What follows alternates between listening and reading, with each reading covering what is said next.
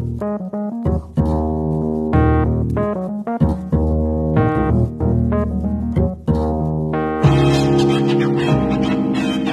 back to Cargumentative, where men with poor punctuality blame the traffic for being late. well, guys, we're going to be talking about cars and all things car culture like we do every week. Uh, I'm Thomas Faulkner, and it's good to have back. I'm uh, Mark Paluta. You can find me at, at Palutsky on Instagram. I'm Mike Salomon. You can find me at MH Salomon on Instagram. Yeah, I'm Nadav. Thanks for having us back. It's only a pleasure. Thanks for, for, for coming back. You know, a lot of people never come back, but you guys are always here, and it's you know Maybe a it's few minutes late, but but we made it. Well, maybe half an hour, but that's, you know, who's going to split hairs? I'm not. So, guys, big news. We all love Porsches. Yeah, we right? do. We do. We really do. We all like Porsche 911s. We really do. And so, we are all very excited about the new Porsche 911, which is called the Porsche 992. Yeah. Came out at the LA Motor Show last week, caused a sensation.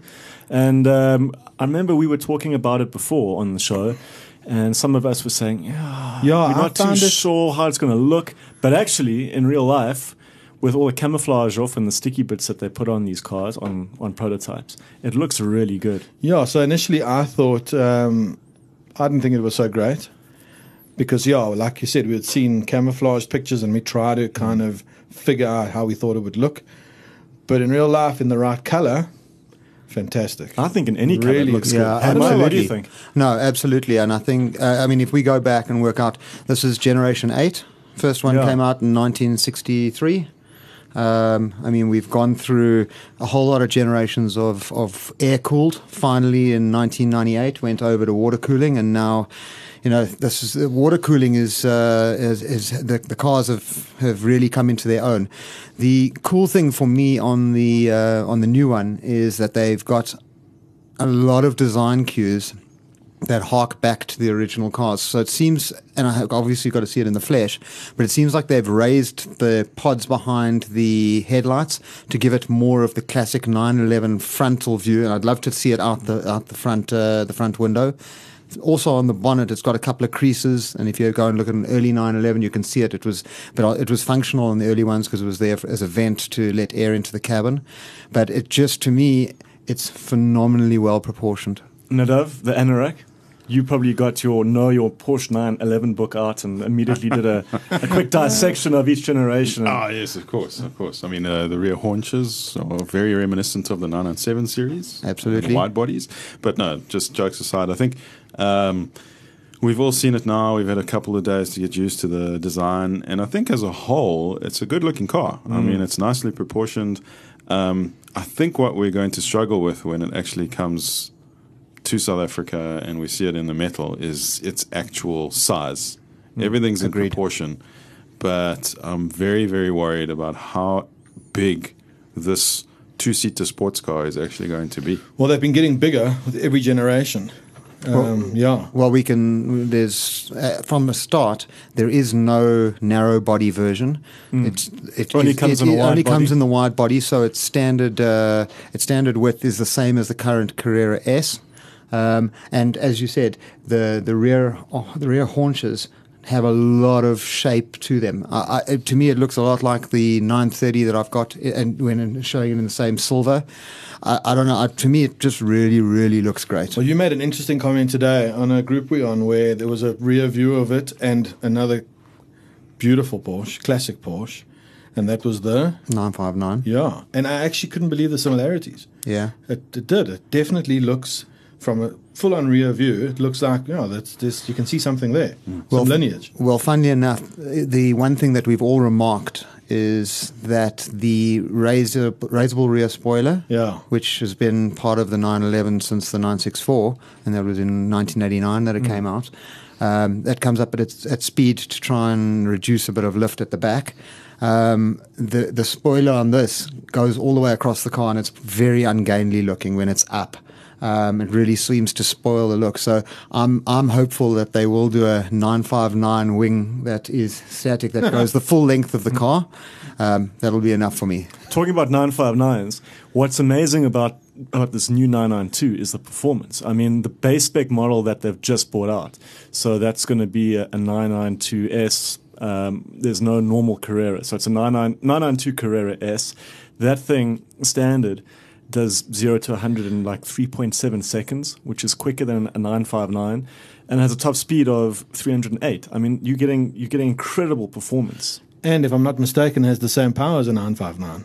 450 horsepower? Uh, I don't know horsepower because I live in South Africa, but it's uh, 331 kilowatts. Yeah, so it's about the same as a 959. I mean, that's that's incredible. It is. Because It that is was incredible. like the, the pinnacle of sports cars at the time. But but even comparing it, I mean, to to past GT cars like Oh, yeah. past GT3s and stuff like that. I mean, you're getting a car that is is seriously. Oh, it's quick got more off power than my GT3. Yeah, I mean, it's Well, uh, it's impressive. significantly more. I yeah, mean, 50 more. One thing we haven't talked more. Yeah. about is pricing. These are a lot more expensive. Nadav, you were showing me pics of, of pricing. Um, yeah, I, I I had to think back to when the pre facelift of the previous generation, which was the 991, came out, uh, which was in 2012. I remember it clearly, and I remember remember thinking that sure, this is sort of the first Porsche that sort of the the the base model has broken through the million rand mark, and it was Yeah. uh, about 1.15 million rand for the base model 991 Mark One. And the base price for this 992 Mark One uh, is somewhere north of 1.7 million. so that's sure. that's 700,000 rand increase in the base model price in Seven under years. seven years. Under seven years. Yeah. And uh, that's 100,000 rand year on year. Um, that's just- all inflation. Uh, yeah, well, the thing about it is that the rand isn't that much weaker than what it was back then. So, It's all inflation. Um, yeah, although although it had done its its run all the way to 17 and then came back a bit, but I think the point is that. At 1.7 million rand, you know the way that the Porsches work. Uh, you, when, as soon as you start specking that thing, even with a tiny little thing, you'll go over 2 million rand before you've uh, changed the color. Do, do do you think the pricing thing might see them bring in um, a base Carrera? They got, well, they'll, You know what I mean? They say Like- they're going to bring in another T. Yeah. So T has always kind of been. It's weird because in the 99 1.2, the T slotted between the Carrera and, the Carrera, S. Whereas historically, correct me if I'm wrong, uh, the T was base. Yeah, the T, the E, and then the S. Yes, yeah. So Like Tess.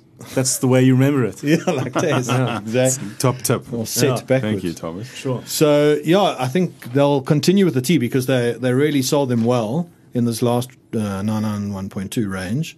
So maybe they continue that. Did they sell them well? I mean, there are a whole lot on the market at the moment. Well, that- but seem to be where- unsold Used or from Porsche? uh, from Porsche. Uh, I can't comment. Uh, I know that it's they, they were all 911's always been popular. Every generation has outdone expectation. I think, and I'm sure the 992 will continue to be so, even at its quite substantial starting price now. Uh, but yeah, I think we are expecting. I think officially we're expecting a Carrera at some point underneath the Carrera S. So what do we so compare it to in the market? Well, I mean, looking at the performance spec, you can compare it to stuff that is still more expensive than than you know the price tag that comes attached to this car. So like what a Mercedes GT, AMG GT, yeah, I'd say so. That Aston yeah. Martin Vantage. Aston Martin Yeah, Vantage. but um, once you're going to Um, the Vantage, oh, you're talking about double that price. Exactly. Yeah. So Porsche is still relatively It's- cheap. Always good value. It always has been good value, Yeah. and perhaps the market's just moved on. I think And so, The, yeah. the price markers have moved on with it. And I guess also, you know, they've got they've got the Caymans now as well. So if you do want something a bit cheaper with the Porsche badge on,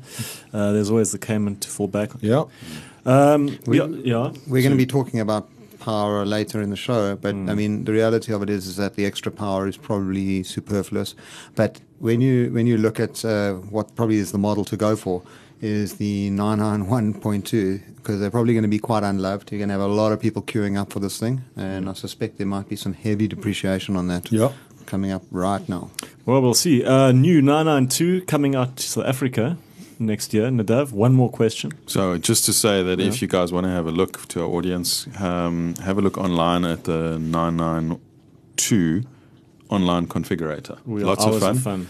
Hours of fun. Your boss will choose love your you. colors. Your Yeah. boss will love you. Choose your colors. Choose your wheels, and um, it really is a good-looking car. Green with gold wheels. Yes. Of course. Yeah. Absolutely. Beautiful. Very cool. Well, looking forward to seeing that when it comes to South Africa in the middle of 2019. Guys, we're going to take a quick break, and when we come back, we're going to be speaking to a special South African motor racing icon.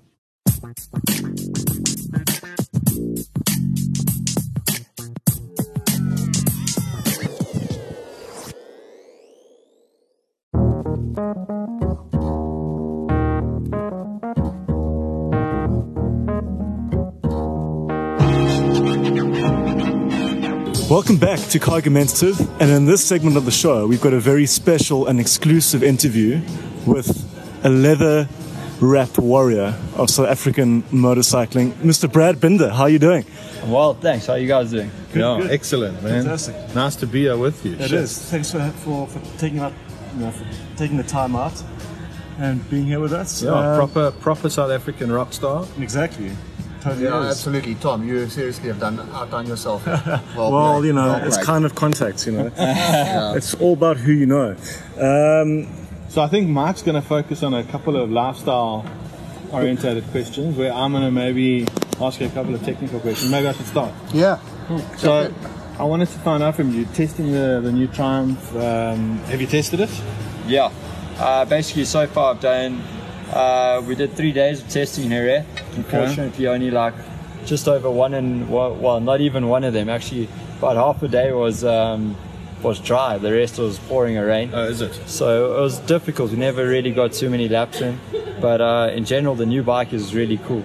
Um, we Okay. really, really, en- I'm really enjoying the new um, Triumph engine, the Yeah. 765. I've heard that um, Has Triumph never been in uh, in in Moto in GP, I don't think they have. Maybe, Well, I maybe mean, uh, back in maybe the back in the old days. Yeah, back in the But day, now, maybe. I hear that the new motor, compared to the, the Honda it replaces, has a lot more torque, mid range, and low range. So coming out of corners, something different. I don't know if you felt that. yeah, Uh, it's com- different, eh? Is it very different? It's quite different. The thing is, like on the four cylinder, it really it only starts to uh, well, you really feel the power at really high RPM, Yeah, and you have to keep the thing revving. Whereas this three cylinder, I find in a lot of places you use like a gear gear higher, you Ah, know, okay. just to you kind of use that torque to get out the corner, and it's uh, it's a it's a lot. It's really strange to ride because. You're so used to like the bike spinning more as the RPM goes up, whereas yeah. this thing you kind of like get that thing lit and then it just kind of comes back to you because Oh, there's really? not much power on top. So now, okay, so that's going to play a big part in tire management. I think next year, Yeah. guys, the guys that get tires right are going to be the guys that that, that succeed, I suppose. Because, I mean, I suppose getting on the power earlier mid corner is going to start to chow the outside of the tire. So the guy that can deal with that, the guy that can manage that, is going to be the guy that makes the tire last the race. Yeah, I well, at the moment they're actually busy making a uh, wider tire for us, a Oh, really? 200 profile tire. So, uh, so we're going to have a little bit more, uh, probably endurance and grip, just to deal with the little bit extra power we have. Okay, that's cool. That But uh, yeah, also the in general we got so much electronics on this new bike. Like I haven't even started to play with the stuff. Like oh, really? Like we have uh, we have torque maps because now the new throttles fly by wire. Ah, so yeah. um, basically, like that you can set up the bike so you flat out. You think you flat out, but actually you're like 80% throttle. Uh, is it? it's really confusing. So I remember when you when you won the championship and we interviewed you last, you spoke about how the jump from Moto 3 to Moto 2, the bikes almost became more agricultural. Like you said, the Moto 3 bike was like a full-on prototype. It's like everything's so bespoke on that. Then jumping to Moto 2, using an off-the-shelf kind of Honda motor, you find that the Triumph is is a bigger jump tech-wise. Like you're saying, there's fly-by-wire, a throttle-by-wire. There's a lot of torque settings. Is it a lot more technical? It's completely different. Like it's literally. My team kept telling me it's like the Moto 2, the old uh, Honda Moto 2 bike is like having a Game Boy, and now they got a PS4 to play with. Oh, really? So, uh, like, it's hectic. Like, there's Okay. really so many different parameters to work in. It's crazy. Okay, that's cool. That's interesting. It's going to make for some exciting riding next year, I think. I think so too. Yeah, lekker. So you're obviously the 2017 Moto 3 World Champion. You, 2016, 2016, 2017, you said you were going to go to Moto 2. I remember at Rim and Rubber that evening, you said if you could get one or one podium in two seasons, that you'd be uh, happy with that. Uh, you've already had three wins in the Moto 2 class. Brilliant. You're now, obviously, because of your competitive nature, thinking about possibilities of winning Moto 2 championships question is moving into a bike now that's essentially a brand new thing no one's seen it what what are your feelings around having to go and be part of the development process for the next phase of the of the of the bike? Are you concerned that you're going to have to now ride out that uh, that period while they're developing it? When at the back of your mind you're thinking to yourself, "Shit, I probably could have been winning this championship." Yeah, that's a good question, actually. Yes. That's a tough one, eh, Brad? eh? Why are you It's asking all the hard questions, Yeah, I mean, I, I mean, I mean, I think it's a bold move. I mean, but you know, and it's sort of to me, it feels a little bit like when when uh, Schumacher went. Yeah, they're in, doing in him in slightly, 1996. yeah. He made the decision to move over to to Ferrari. He had the car, the F310, which is a beautiful thing, but wasn't really great. And it took him. He was part. He was part and parcel of the development of the car that became the, the F310B and then the F300, and then eventually won five world championships. Um, I mean, I think it's an interesting prospect. But Yeah. uh, but yeah, what's your thoughts? Yeah, I mean, it's just it's hard, hard to say really, but uh, I, I feel like where I am at the moment is quite good. I have amazing people around me, and a, an insane crew. Uh, me and KTM have never entered anything not wanting to win. Yeah. So, if you look at it in that way, I maybe at the moment things are a bit tough and it's been difficult for them, but like. I have a feeling that it's just going to start to click away from here and it can only get better. Well, KTM, didn't they? They won the championship. They won the Constructors' Champion. Yeah. Yeah, so they're doing flipping well. Yeah. I wouldn't say that. I would say you. Yeah. Oh, me, my teammates and I together, we Him and the Pora. got the most points. yeah, me and my Pora teammates. Um, Brad, who do you think your main rivals are going to be in the 2019 season?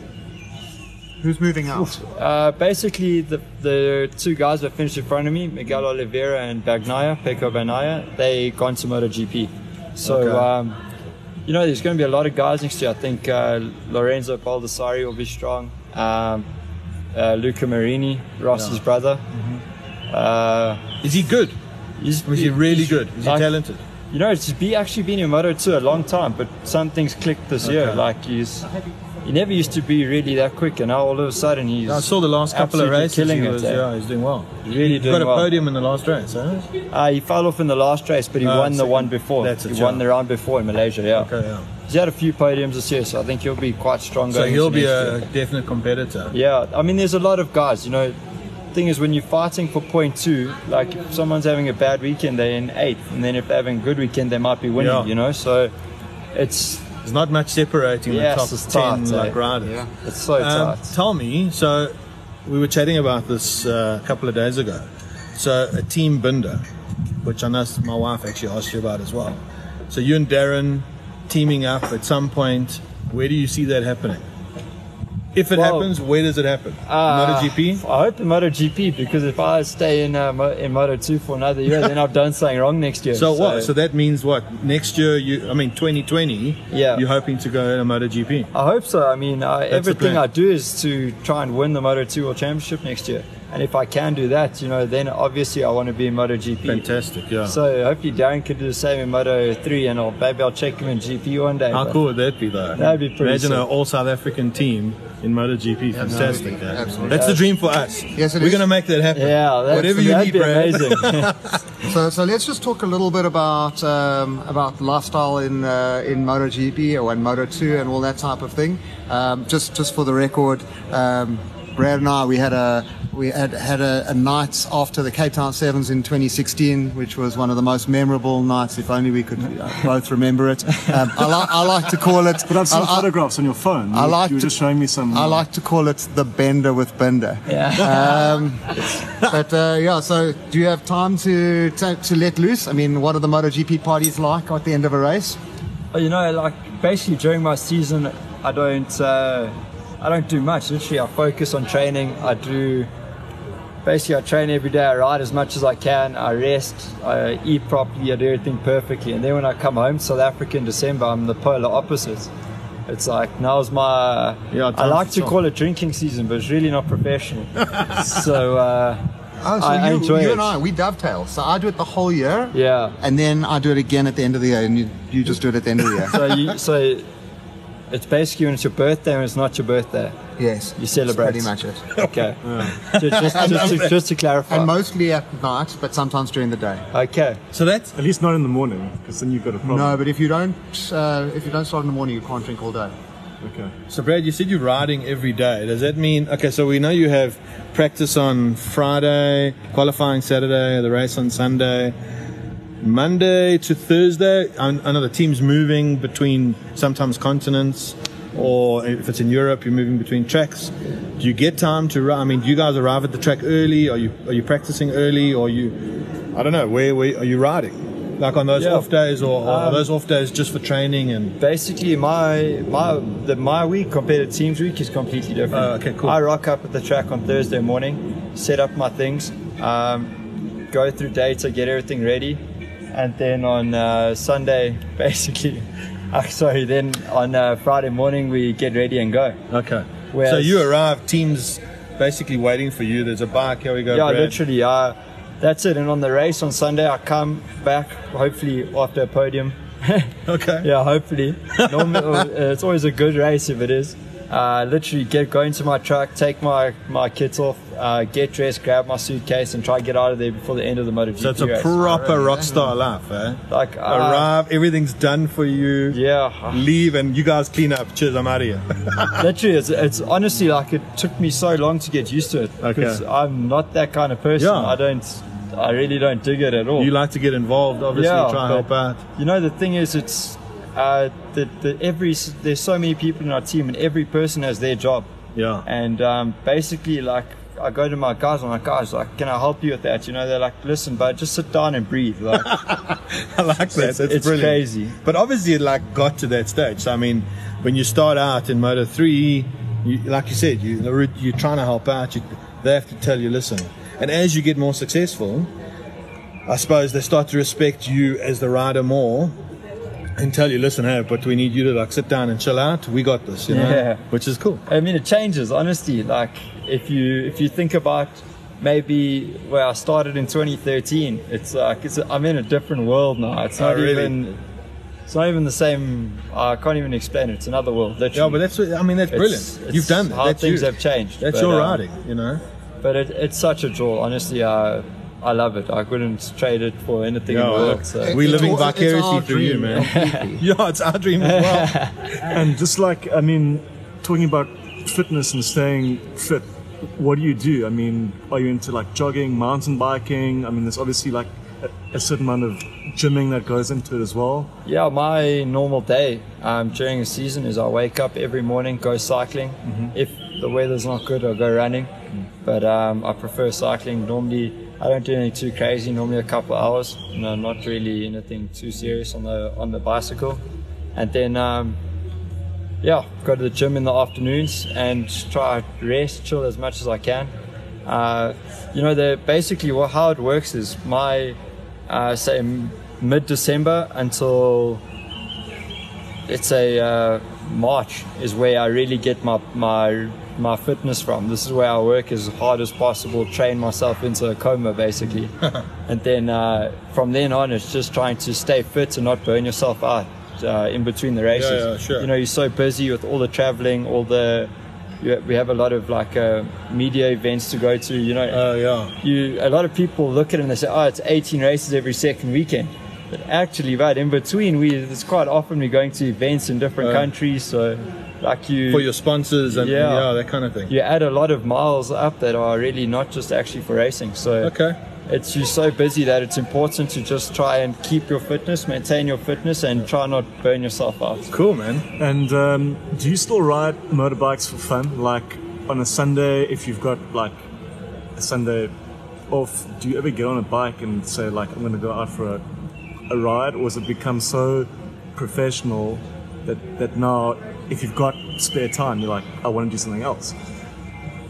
Yeah, I believe in in life. Everything has to be in a balance. Hmm. Honestly, like you, you can go ride, ride, ride, ride, ride it. You're gonna kill it for yourself. like Yeah. as enjoyable as it is, it's still your job in a way. Yeah. But um, like I, there's not one day in a week that if someone said, "Hey, should we go ride?" I'd be like, "Nah." You know, I'd, You I'd go it. ride every Absolutely. single time. So, what do you? It's what my what bike best do you thing to have? do. What bikes do you have? Do you have bikes here in South Africa? Uh, yeah, I mean, well, when I'm home, yeah, I ride. Uh, I've got a KTM motocross bike. Ah, cool, I've got yeah. a supermoto. Um, I got a trials bike. I'm actually doing a trials event next next. Uh, well, this coming Sunday. Oh, awesome. So I better go practice because I haven't ridden the thing in about two years. So uh, Oh, lekker. That's fun. Eh? yeah, I'm looking forward to it. it's you a know, different it's- skill. It's very different. eh? Yeah, it's like I'm honestly like when I come riding here, I love to go riding with my mates and actually. Sometimes it's nice to not just be on the clock the whole time, have your set schedule. Like you can just go out and you can do a Yeah, enjoy 30 your own minute time. moto and have a jaw, you know? Like, And if you it's could good. choose one bike to keep in your garage, only one, what would it be? one bike, yes, I don't know. Honestly, I'm not much of a bike guy at all. Yeah. Like, So let's talk about cars. yeah, I prefer Yeah. cars. Ah, cars are- cars no, we're a car thing. show. Now We're you're in the go. We're a car Alright. show. One car, One one, car. garage. What would it be? Yes, but uh, that's hard. My God. Come we on, started off Brad. with five. Could you name five that you uh, or, or, off off the, the cuff that you that you're lusting What's the after? dream garage? Yes, but you know, I I'm trying to collect as much as I can without being stupid. But Uh, uh, no, no, no, no. Remove the stupid part. Yeah. Be stupid. Yeah, be stupid. Yeah. There's- Buy there- anything you want. Sensibility and car collecting don't go well together. yeah, I well, I've always I uh, for some reason when I was young, I always wanted a GTR. So now I got my my Nissan GTR. Lovely. Uh, I got a Mustang. That's an old Mustang or Uh, a new new one? one. Oh, new one. cool, cool, yeah. I, I would love an old one though. Or if when I find one, I'll definitely try. Tom and has get it. one. He can loan it to you. huh? Two, yeah. Yeah. A racing one.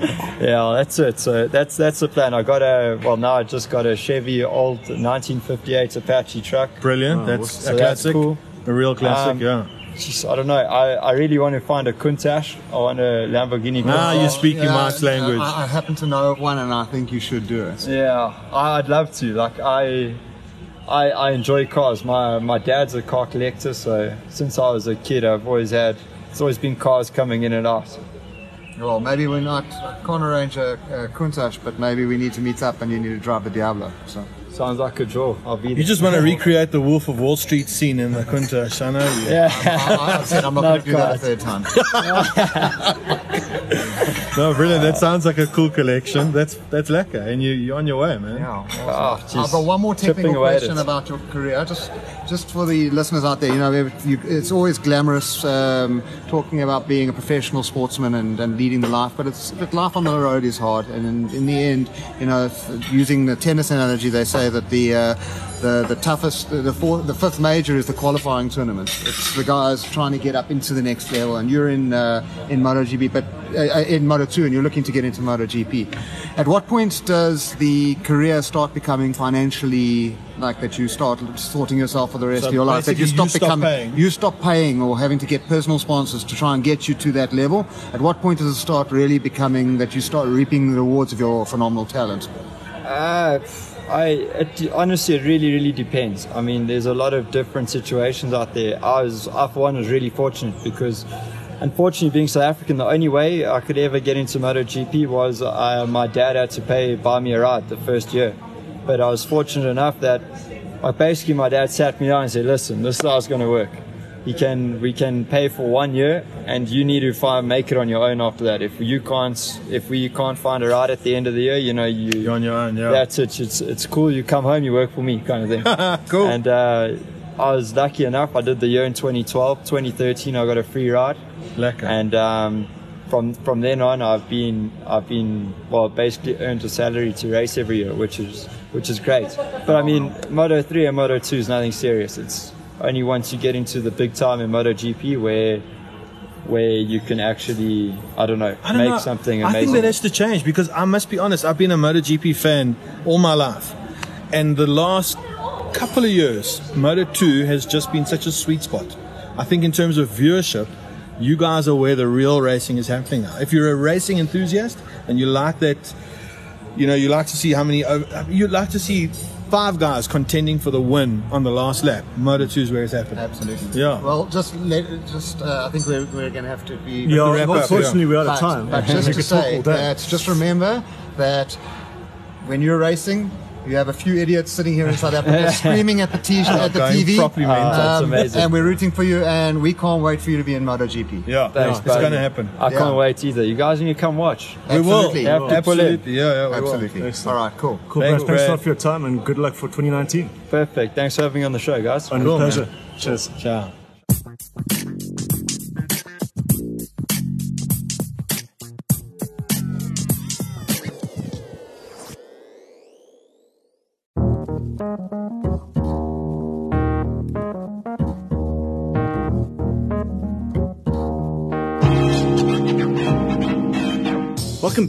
To Cargumentative, and that was some very interesting insight from uh, the one and only Brad Binder. It was quite a thing to interview him. Guys, we're moving along. We're talking about power, and I've got this thing that, that people are blinded by power figures, and they're blinded by zero to a hundred, you know, times and quarter mile times, and I think that gets in the way of of, of people buying cars. Um, they look for these things instead of actually going out and driving a car. And it may not have as much power, but it may be a, a lot of fun. Um, like the 86 that Mark and I were driving Yeah. around the other night, like very underpowered in a straight line. Uh, a family, well, a mom in her diesel powered cash car will probably outdrag you. Yeah. um, but through corners, such a fun car. It really makes you want to go out and drive and take the long way home. Yeah, true story. You know, I think so. A lot of it's actually about power to weight. People don't remember that. So you can have a car with lots and lots of power, but it can also weigh a lot, and that doesn't help anyone. But I guess So- in this day and age, most cars are pretty heavy. I mean, you're going to you- struggle to get something under. I mean, besides the best car in the world. The Alfa 4C. Alfa 4C, we haven't mentioned So, but it that's yet. perfect. Yeah. That's a perfect gonna talk a example. little bit about that because as there you have an, a 1750cc engine, mm. turbocharged. The car weighs under a ton, Well, it's 800 and what? 865 or something? uh, whatever. Right. Yeah, something like that. It weighs 895. De- depends which Alfa representative you're speaking to. Um, and it outperforms cars that are three, four times its price with three, four times its horsepower, Yeah. kilowatts power. Kilowatts. You know, in South Africa. We live in South Africa. I, I'd like to. Weigh in here. I'd like to weigh in for a minute. Okay, I, I please just, do. I just want to put the brakes on here. yeah, yeah, yeah. Um, we've had a complaint, We have. and that complaint is Hmm. why do we always talk in horsepower? Oh. So if we're going to talk about power, Hmm. let's just lay down some ground rules for a minute. What's the difference between brake horsepower and kilowatts? So we we always talk about horsepower, and Well, you guys do. well we do. Well, I Um, know. Confuses me as well. It, it- the reason that we do that is that all the all the the sort of a lot of the highly respected motoring literature and a lot of stuff that we end up reading online and in the print is US or uh, Evo. UK, UK, based. or like UK. Evo. Evo. Nadav's getting all- his Evo on. Yeah, yeah, yeah. and it's all uh, and it's all in brake horsepower. Um, and so we get used to the figures quoted about these cars, and so we we quote them amongst ourselves. But in the end, that's the incorrect unit for South Africa. We should be talking in kilowatts. Kilowatts and brake horsepower are two different ways of measuring power. Yeah. And the conversion is basically Just point- gone to 0.7 Google. About 0.75. So that That's right. you take, so if it's 100 horsepower, it's about 75 kilowatts. Exactly. Yeah. Thank you, Mike. Is it? Mm, okay. So that's one thing. And then the other thing is, yes, I agree that power to weight, the power to weight ratio is actually what's the most important thing in Yeah. the car. And the power to weight ratio is never really quoted. But in the end, that's what's going to tell you whether the car is quick or not. Absolutely. I, I got a, I've got a question, uh, uh, just a, uh, maybe a comment, just to set some context here, because you know when I think some of the listeners, when we start talking about cars without power, the probably the thought is fine, you're going to buy a car that doesn't have power, but you then you're going to use it for something different. So you're not going to take it on a spirited drive. If it hasn't got any power, you're going to use it for cruising, going up and down the coast, going slowly up and down, maybe a little bit of posing and all kinds of things like that. The question that I'd like to ask you guys is what hmm. your thoughts are, and is that if you've got a car that's got little power, can you still have a lot of fun in it? And I mean, I think we know the answer, but I'd, I'd like to just unpack that a little bit as to why why we can and Well- why power, the absolute power, isn't that important. You see, I mean, I think on everyday roads, um, if you've got a car with like 300 kilowatts, you're never actually going to use all that power because you just can't, because you don't have enough space. The roads aren't big enough. There's too much traffic. There's too much other stuff to get in the way. I think we've said this before, Thomas. You might not. We will. No, you can't. It's just it's just ridiculous. I mean, I drive, you know, in the course of a year, maybe four or five supercars, and if anything, they just frustrate me because you can't actually use these cars to their full to to their you know sort of full um, um, Potential. potential. That's the word I'm looking for, um, and it's it's just you know.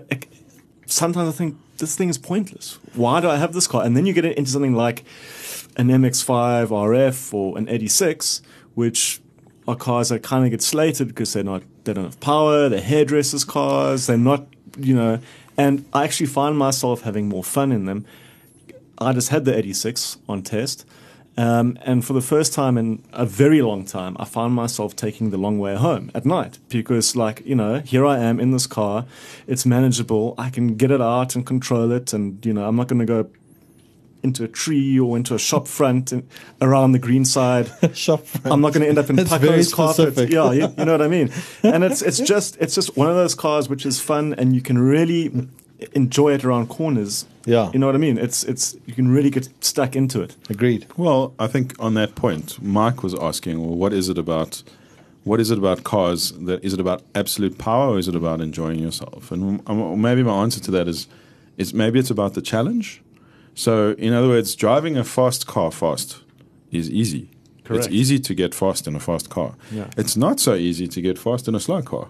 And so the agreed. challenge of driving a slow car fast Yeah. is maybe what what eggs us on. It was what makes you enjoy the GT86. Yeah, because- not full of power. In which case, it, deriving the maximum enjoyment out of it is a challenge. It makes you it makes you go faster in areas where you wouldn't bother going faster in more powerful cars like corners. It encourages you to brake later, go in faster, increase the corner speed. It's just more fun. I don't know. It kind of it drives you to be a more interactive. So- so on that, like, like we have the fortune of driving rental cars from time to time, all of us, mm. and that's one of the the things we discuss the most is how surprised we are at how fun rental cars are, and they're always these tiny engined, light, nippy little cars, and we end up getting out of our big V8s and having so much fun in these little, sometimes three cylinder. Yeah, like a One Volkswagen liter, up. yeah, Great fun. and they're so much fun. Excellent. Sounds great. Sounds great. You can throw them around corners. You can drive it at 12 tenths all the 12 time. tenths. And it's, it's Yeah, so they're it's great. A joy. So here we are Slow car discussing fast is very fun. So I've got two um, cars in my collection that sort of bookend the power, and that it's it's it's quite interesting. So. The, the the fastest I've got is the Diablo, which is well, it's not the fastest, but it's the most powerful. It's got just around 500 horsepower, which is what do you call it, 375 kilowatts. It's quite heavy. It's quite heavy, but it, it's the most absurd illustration of how silly the, the, the, the manufacturers were with power. So it had, it was the, when they launched it, they wanted to make it one of the most rapidly accelerating cars in the world and have the highest top speed. So the gearing is, is And that's all they cared is about. absurd. A- absolutely, absolutely. Mm. I mean, look, the engine is exceptionally torquey with being a V12, so it is actually very drivable in any gear. But it it goes 96 k's an hour in first gear, which is exactly 60 miles an hour, which is the quoted naught, our 0 to 100 is 0 to 60 miles an hour in Europe. And- And, the reason they did that was so that you could go under four seconds because you wouldn't need a gear change. So put that in perspective. Most cars that people drive every day would only uh, reach 100 kilometers an hour in third gear, and you're getting there in first. in first. Now, if and then on top of that, it's a five speeder and it's geared for about 330 k's an hour in top. So, as I say, it's quite drivable because it's got it's, it is very torquey. But if you hear me rev three gears around town, it's not safe. It's just simply not safe. Hmm. and you know, even going into second gear and giving it some horns, and, and I think that for me, that's a, that's a bit of a problem. So I have to go and find places, big places, to go and be able to rev that car. Hmm. Now on the other side, I've got a, a 1970 911E, which weighs just on a thousand kilos, and it's got 165 horsepower, which is like 120 odd kilowatts.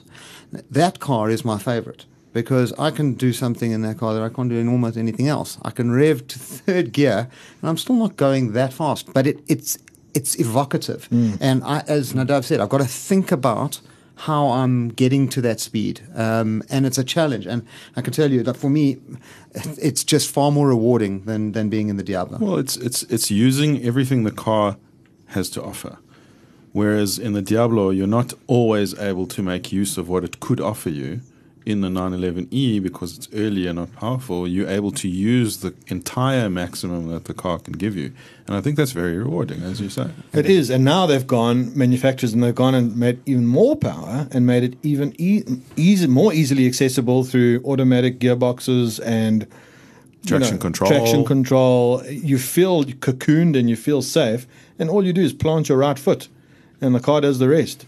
So that takes away from the driving experience.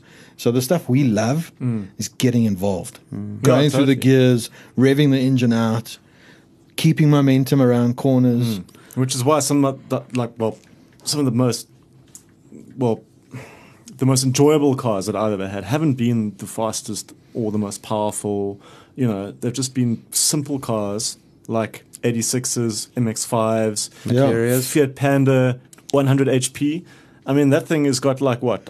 100 horsepower. 100 horsepower. there you go. horsepower. Yeah, 100 horsepower. Says it on the tin. Yeah, exactly. and that and that was just such a joy because you were just constantly revving and wanted to rev. Yeah. And you just had fun in it. And Actually, like, you know, So I've got another car which I love to drive, and it's a 1968 1300 Alfa Spider. Yeah. I think it's got 60 kilowatts, if that. I mean, double decker buses overtake me on uphills, but it is such a riot to drive. Yeah. It's, it's, brilliant. great. Yeah, I Yeah, love it. It's can drift fantastic. and you can drift it. At, my, at my house on Sunday, I had a little makeshift cars and coffee, and uh, a friend of mine came with a a, a Dodge Demon. oh my, yeah, that thing What? was A amazing. Dodge Demon, which, uh, What which colour is, is it? The Challenger. It's grey. He actually has two of them, and that's the got one that one comes factory from uh, with 800 horsepower. And I was sitting there speaking to someone, and I said, "Do you realize this thing that we're, we're standing next to?" And he was revving it, and it's got this beautiful supercharger whine and a whole lot of details. Where like it comes with a crate of with a skinny front tire in case you want to take it to the drag strip, and you can really have fun with it. But it's got 800 horsepower, which is like 600 kilowatts. And, uh, the, the comment that I made to him was, this thing's got about the same power as a a current Formula One car. yeah, that's I amazing. mean, It's the ridiculous. thing's Like- sitting in my drive. it sounded amazing though. yeah, it does. It sounds amazing. It's got the presence and it's got It all the on- translates but petrol into Yeah. sound, Yeah. and we love that. yeah, and, but, but at and the tires same time, screeching and, and, and plumes of smoke. Yeah. at the same time, it's completely, completely useless.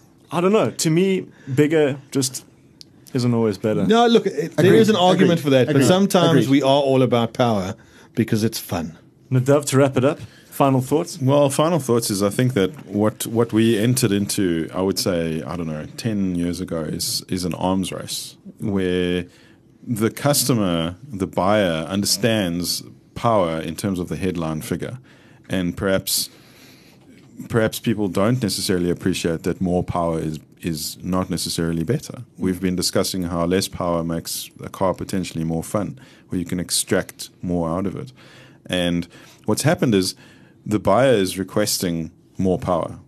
And if one manufacturer gives it, the next one needs to compete as well. And what's happened is that there's been an arms race and power has gradually been increasing.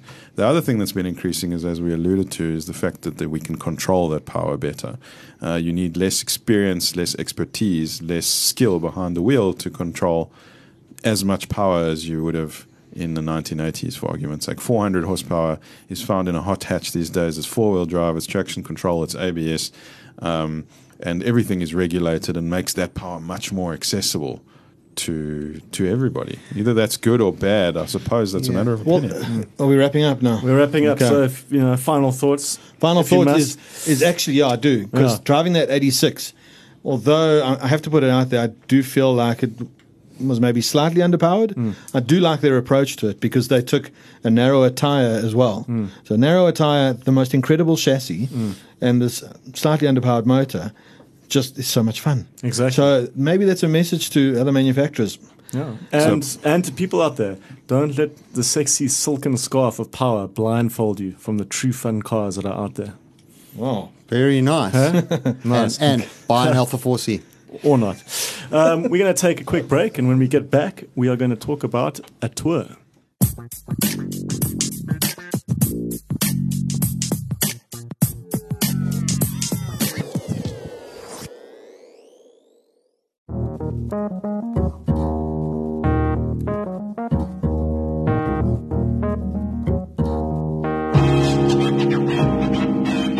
Guys, welcome back to Cargumentative. In this segment, we're going to be chatting about a tour that um, Mark and Nadav went on a couple of months ago, and it's something that Mike has been nagging about week after week. What about the Aston Martin factory tour? So this is your this is your big chance to ask questions, Yeah. and you know, So let me let me tell you about it first. Yeah. And you can ask questions Cool. if I don't tell you everything I know. Yeah. So we were fortunate enough to go and um, attend the Goodwood revival uh, earlier this year, September, early September. And seeing as though we were in the UK, we thought let's tick a few other boxes. And one of the ones we, we wanted to tick was to go and do a tour of the Aston Martin factory, which is in Gaydon, in central United Kingdom. Lovely part of the woods, very nice. Anyway, they they um, yeah they rolled out the red carpet for us. So we were first of all, how did you how did you arrange this? Did you have to do something before you? yeah, so you have to go to your local Aston Martin dealership and they arrange it for you. Which is yeah. You have to own an Aston Martin or be James Bond. They say that you do. They say you do. So very fortunate enough to be on that list. And yeah, we got this this amazing tour. We were assigned this this tour guide who was a very knowledgeable, lovely lady. Um, who oh we arrived to snacks and tea and coffee and Really? yeah we were taken into the It's like being a motoring journalist. almost you know so we Was- like was there a baby car steps on the water when you got there got was there? car on the water and they have other cars dotted in other places along the grounds which is beautiful Did you meet Peter Goth? well I'm sure we did I mean is he the guy with the spanners He's the guy that yeah spanned your car. Apparently. yeah apparently You signed did. it off. yeah I saw him yeah obviously Yeah.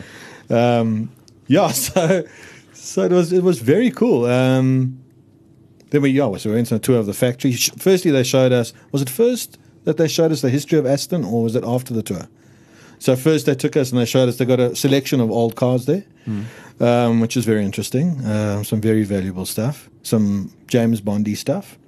And uh, yeah, and then we got to walk around the factory where they assemble the cars. Where they, for me, some of the most fascinating parts was building the leather seats. Well, know? that's what I was going to ask you. Yeah. Like, have they got their own Yeah. bespoke So they've got this- guy with leather and They do. a, a man in an apron, no, like- ladies, ladies. and there's quite a few of them. There are rows of ladies and sewing machines, all hand stitched. It's lovely, but they've got this awesome machine where they lay leather. So everyone's not everyone has seen.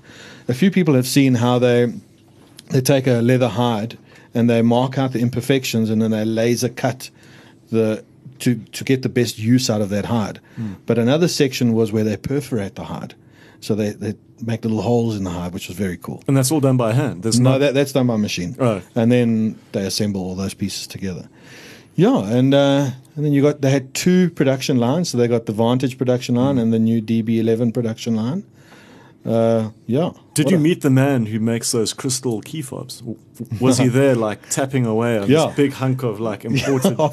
you know, I would more want to meet the guy who cut the keys of the Ford Fiestas, like Yeah. on yours and mine. Those days are gone. and and, Now pro- they have and, their pro- own and keys. program the Volvo key fob. So, so, so, also, so there, there's still some technology sharing in Aston Martin. Uh, there was, um, they don't hide the fact that they technology share with Mercedes Benz these days. Um, but I must say that that was a special day. Um, I think there was a little bit of a heightened atmosphere um, at the factory that day. Um, the first customers were coming in to spec their Valkyries. oh, really? Yeah. And so there were some big shots flying around there, uh, specking their 1.3 million euro hypercars. well, that it's we strange that you didn't bump uh, into Mike then. Mike, were you Were busy you that there? I think he was there the day after us. no, Uh, no, so there no. was a there because was you saw Jay Leno, so it could have been. Uh, so yeah we, we, we, we, we think that Mike is a is a budding up and coming Jay Leno. He's, he's A young Jay Leno. A He's young wearing Jay Leno. denim More now as we speak. Uh, oh, stop. But uh, back to Aston Martin. So uh, it was it was quite a special day. Like I say, quite a nice atmosphere there that day. I think specifically, and what was interesting to me was how much of the factory floor space was devoted to the bespoke stuff. So. A relatively small amount was devoted to the actual production line. Yeah. I thought. Yeah, you're And right, Whereas the paint facilities and the bespoke leatherwork and dashboard detail and all of that actually took out a lot of room. Mm. Um, and I think that they've realized that it's the bespoke stuff that sells these cars. Well, that's the fascinating part is to watch the painting and to watch them mixing the paint and doing the stitching and all those final touches that, that help make an Aston Yeah. become an Aston. You know what I mean? So That's- actually, they were building a new kind of light room. So they drive the car once it's finished paint and assembly. They drive it under this array of lights where they go and inspect the paintwork. And I mean, oh, you could light up a country with the amount of light shining onto the car from there. I would love to do that job. That, that must you? be the best job because you've got to be like completely OCD and you've just got carte blanche to be as anal as possible and say, ah, no, look at this. Yeah, send it back. Send it back. It's not. It's What not going the back here. what was the car you saw at the, that was being prepped for delivery? So I'm I'm leaving that to my highlights because I want to ask you what the highlights of your day. We have to wrap this up. It's a Can- short can I, I just want to ask quickly. So, so, so these cars are all handmade. So you and I both have a, a, a V8 Vantage, and even though ours are basically the the, the appliances of the Aston range, um, they That's still lovely. They, they, they All they- hand assembled. Hand assembled. Everything that, is- that was something that just There's not a single robot in sight in that factory. Everything is. Oh, they, they have them on uh, jigs that obviously move up and down to give better access and roll them over so that people can work on them. But it's still everything is hand applied with drills and screwdrivers and spanners, and yeah, it's brilliant. It's really you know that if your cars come out of that production line, it's been done properly. So what was the highlight of your day? Then? Yeah, to wrap up, what is your Wrap up. what what stood out for you most? You know, it's it's hard to say. I mean, uh, the whole thing was a great experience. I know what Nadav's was, um, but yeah, for me, I didn't really have a highlight. I really liked all of it. It Is was Aston fantastic. Martin Motorsport there? No, that's done at ProDrive down the road. So they have a, an association with ProDrive, and the lady who gave us our tour is actually very involved with ProDrive. She was super knowledgeable. Actually, she was my highlight. She was fantastic. Excellent. She she blew our minds with her knowledge, and she knew. I mean, you could ask her any question about the history of Aston, and she'd give you the answer. She Was was it a fantastic. Moneypenny? it was actually. So for me, just out of the corner of my eye, on the far side of the factory, I spotted something. Um, it was being prepped, uh, final prep, and it was the new Vanquish Zagato shooting brake. Oh, Yeah. Okay, so that's that's that's that's what's called a unicorn. Okay, those cars are going from the factory into collections, and they will not be seen ever again. I think that they were in single figures uh, production, Yeah. if I'm not mistaken, uh, or at most double digits, and those things will not be seen again until they come out onto the lawn at Pebble Beach in 20, 30 years' time. So to see one in the flesh before it's even Yeah, been, it was brilliant. uh, put out on the road, what a thing! Goosebumps. That is quite a thing. Quite a thing indeed. I'm looking at one now, and I'm yeah, Tim Henman. Eh? Yeah. Well, guys, that sounds like one for the bucket list. I mean, you guys have done a lot of a lot of bucket list Recommended. bucket list stuff this this this year. Quite quite envious. Um, that's all we really have time for in uh, today's show. So thanks again for joining me in the studio. I'm Thomas Faulkner, and uh, catch us next week for another episode of Cargumentative.